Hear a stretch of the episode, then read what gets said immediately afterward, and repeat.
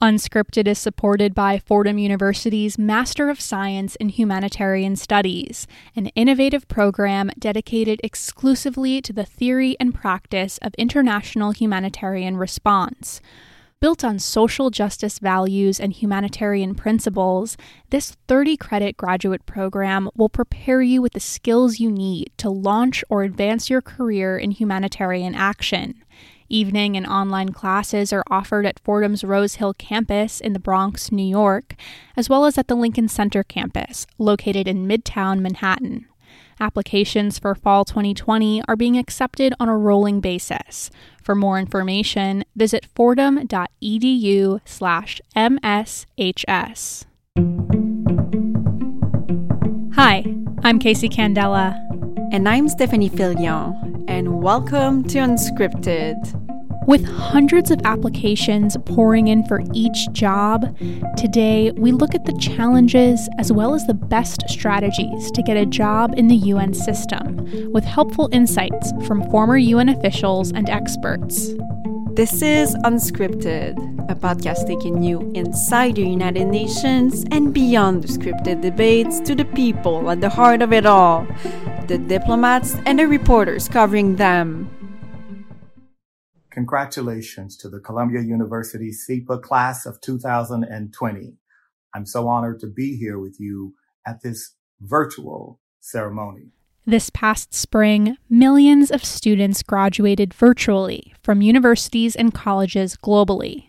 Located a 30 minute subway ride away from the United Nations headquarters, Columbia University's School of International and Public Affairs, or SIPA, is known for feeding graduates into jobs at the UN.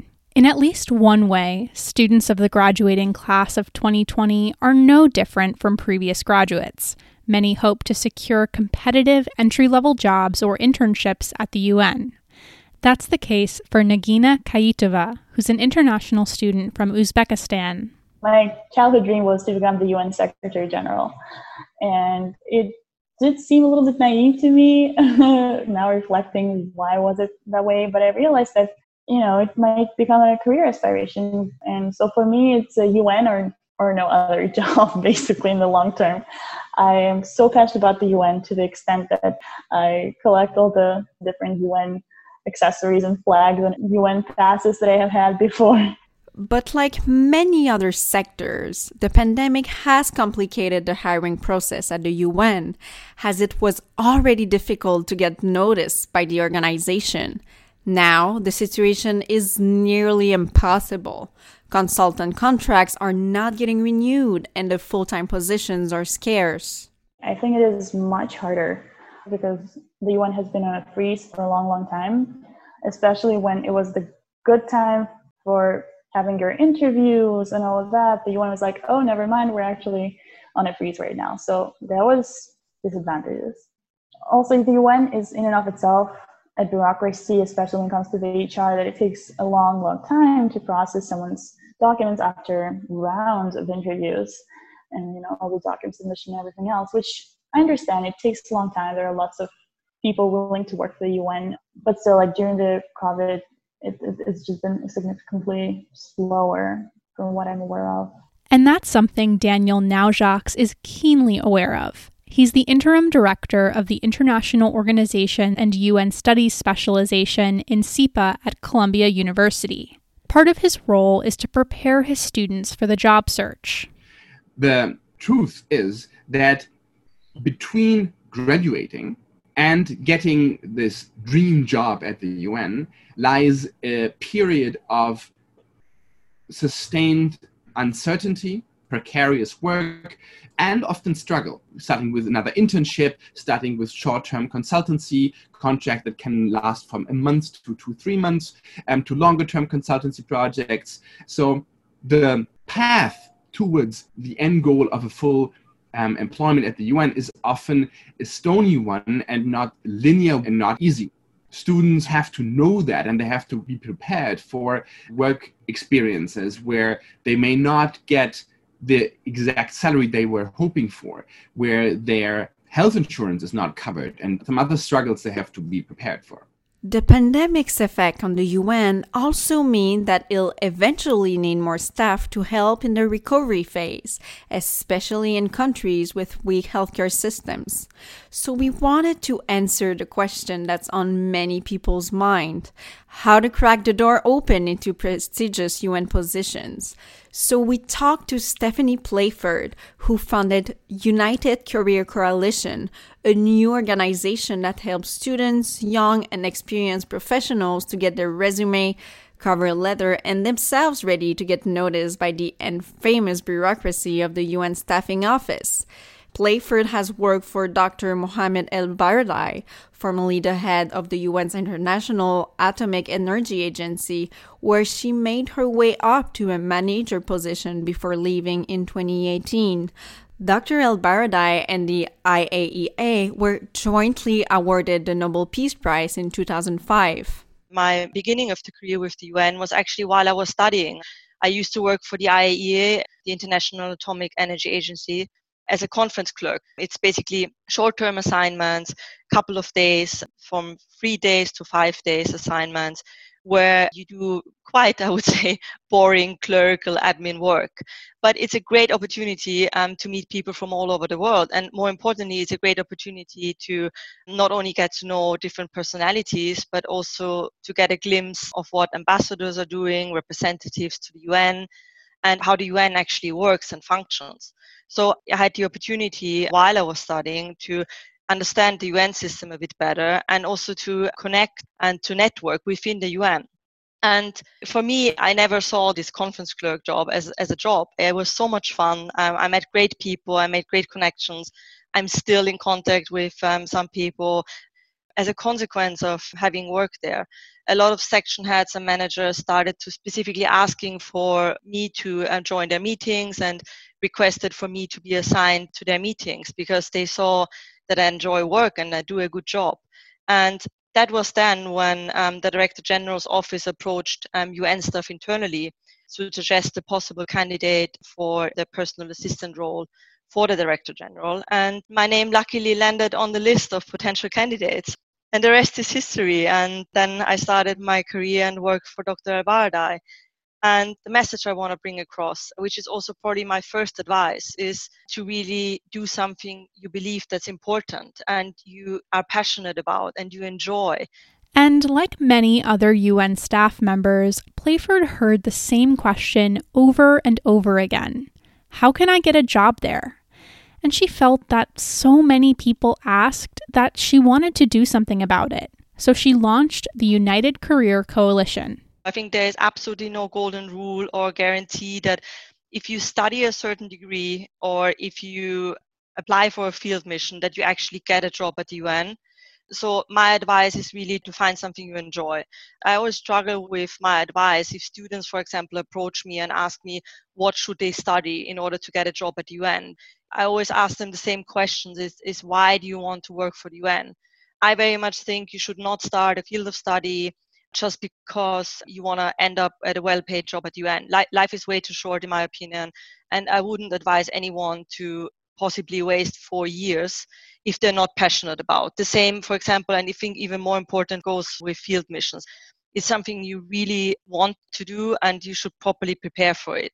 Otherwise, I would advise anyone not to do it. I think a field mission can come with risks. It can possibly affect your whole perspective on life, your mental health, your relationship. So I would advise, you know, to really only do it if that's something you want and you're passionate about the UN and you understand the UN system, the mission, and what it is to work for the UN.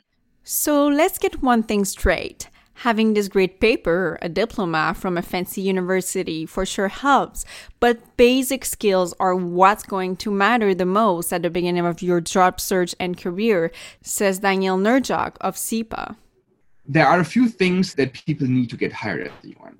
The first is they need skills and knowledge, right? I mean, that's like the obvious. And often people and, and students focus on what they need to know. In this regard, I think it's important to understand that there is substantive knowledge, functional knowledge, and some basic knowledge and basic skills that we can differentiate. Substance we often think about human rights, about climate change, about migration and displacement, about energy and water and sustainability, and all the other things that graduate students uh, with an eye on UN employment think about. And these are key, this is what students learn in their coursework, in their internships, in their independent study, etc. But sometimes students and graduates often overestimate the way they would be engaging in redesigning development the world over in entry level positions or in these positions that would we get as part time consultants.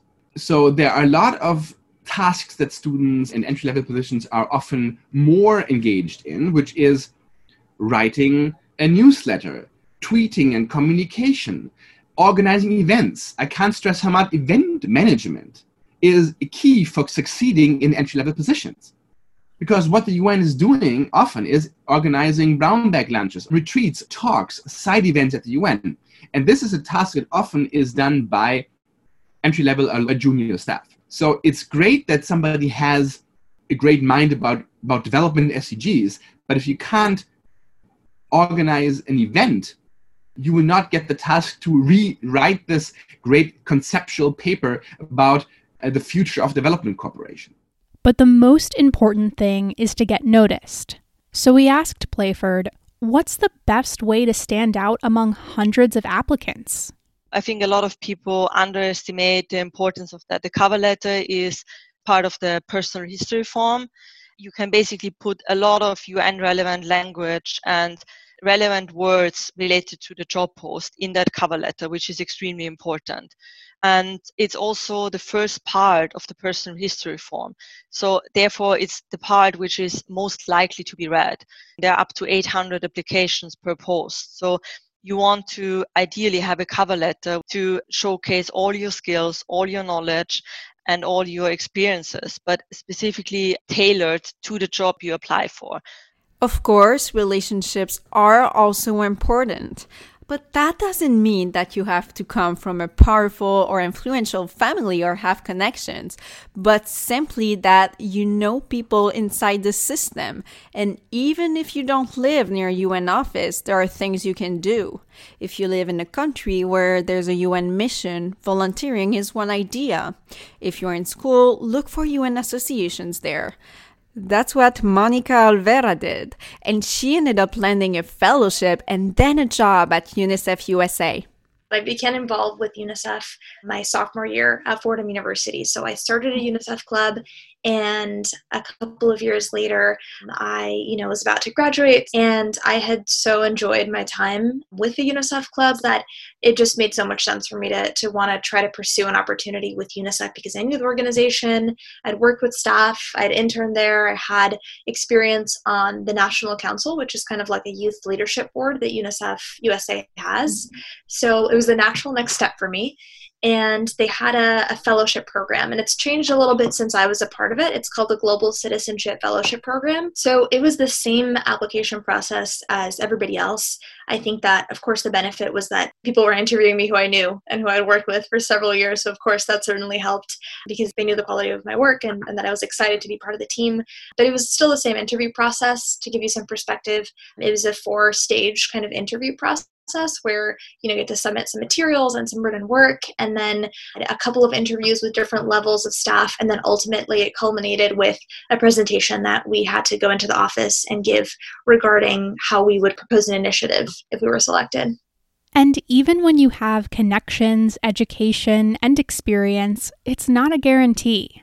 Nagina Kaitova has worked her whole life with the only goal of getting a job at the UN and she's still not exactly there yet, but she's not giving up. I am not yet sure if this is the COVID related kind of outcome or there needs to be more done from my side to be considered. Unfortunately, I realize that network sometimes may not be enough. And also, you have to excel in your cover letter in a way that the language is similar to the job description sometimes, but not too similar.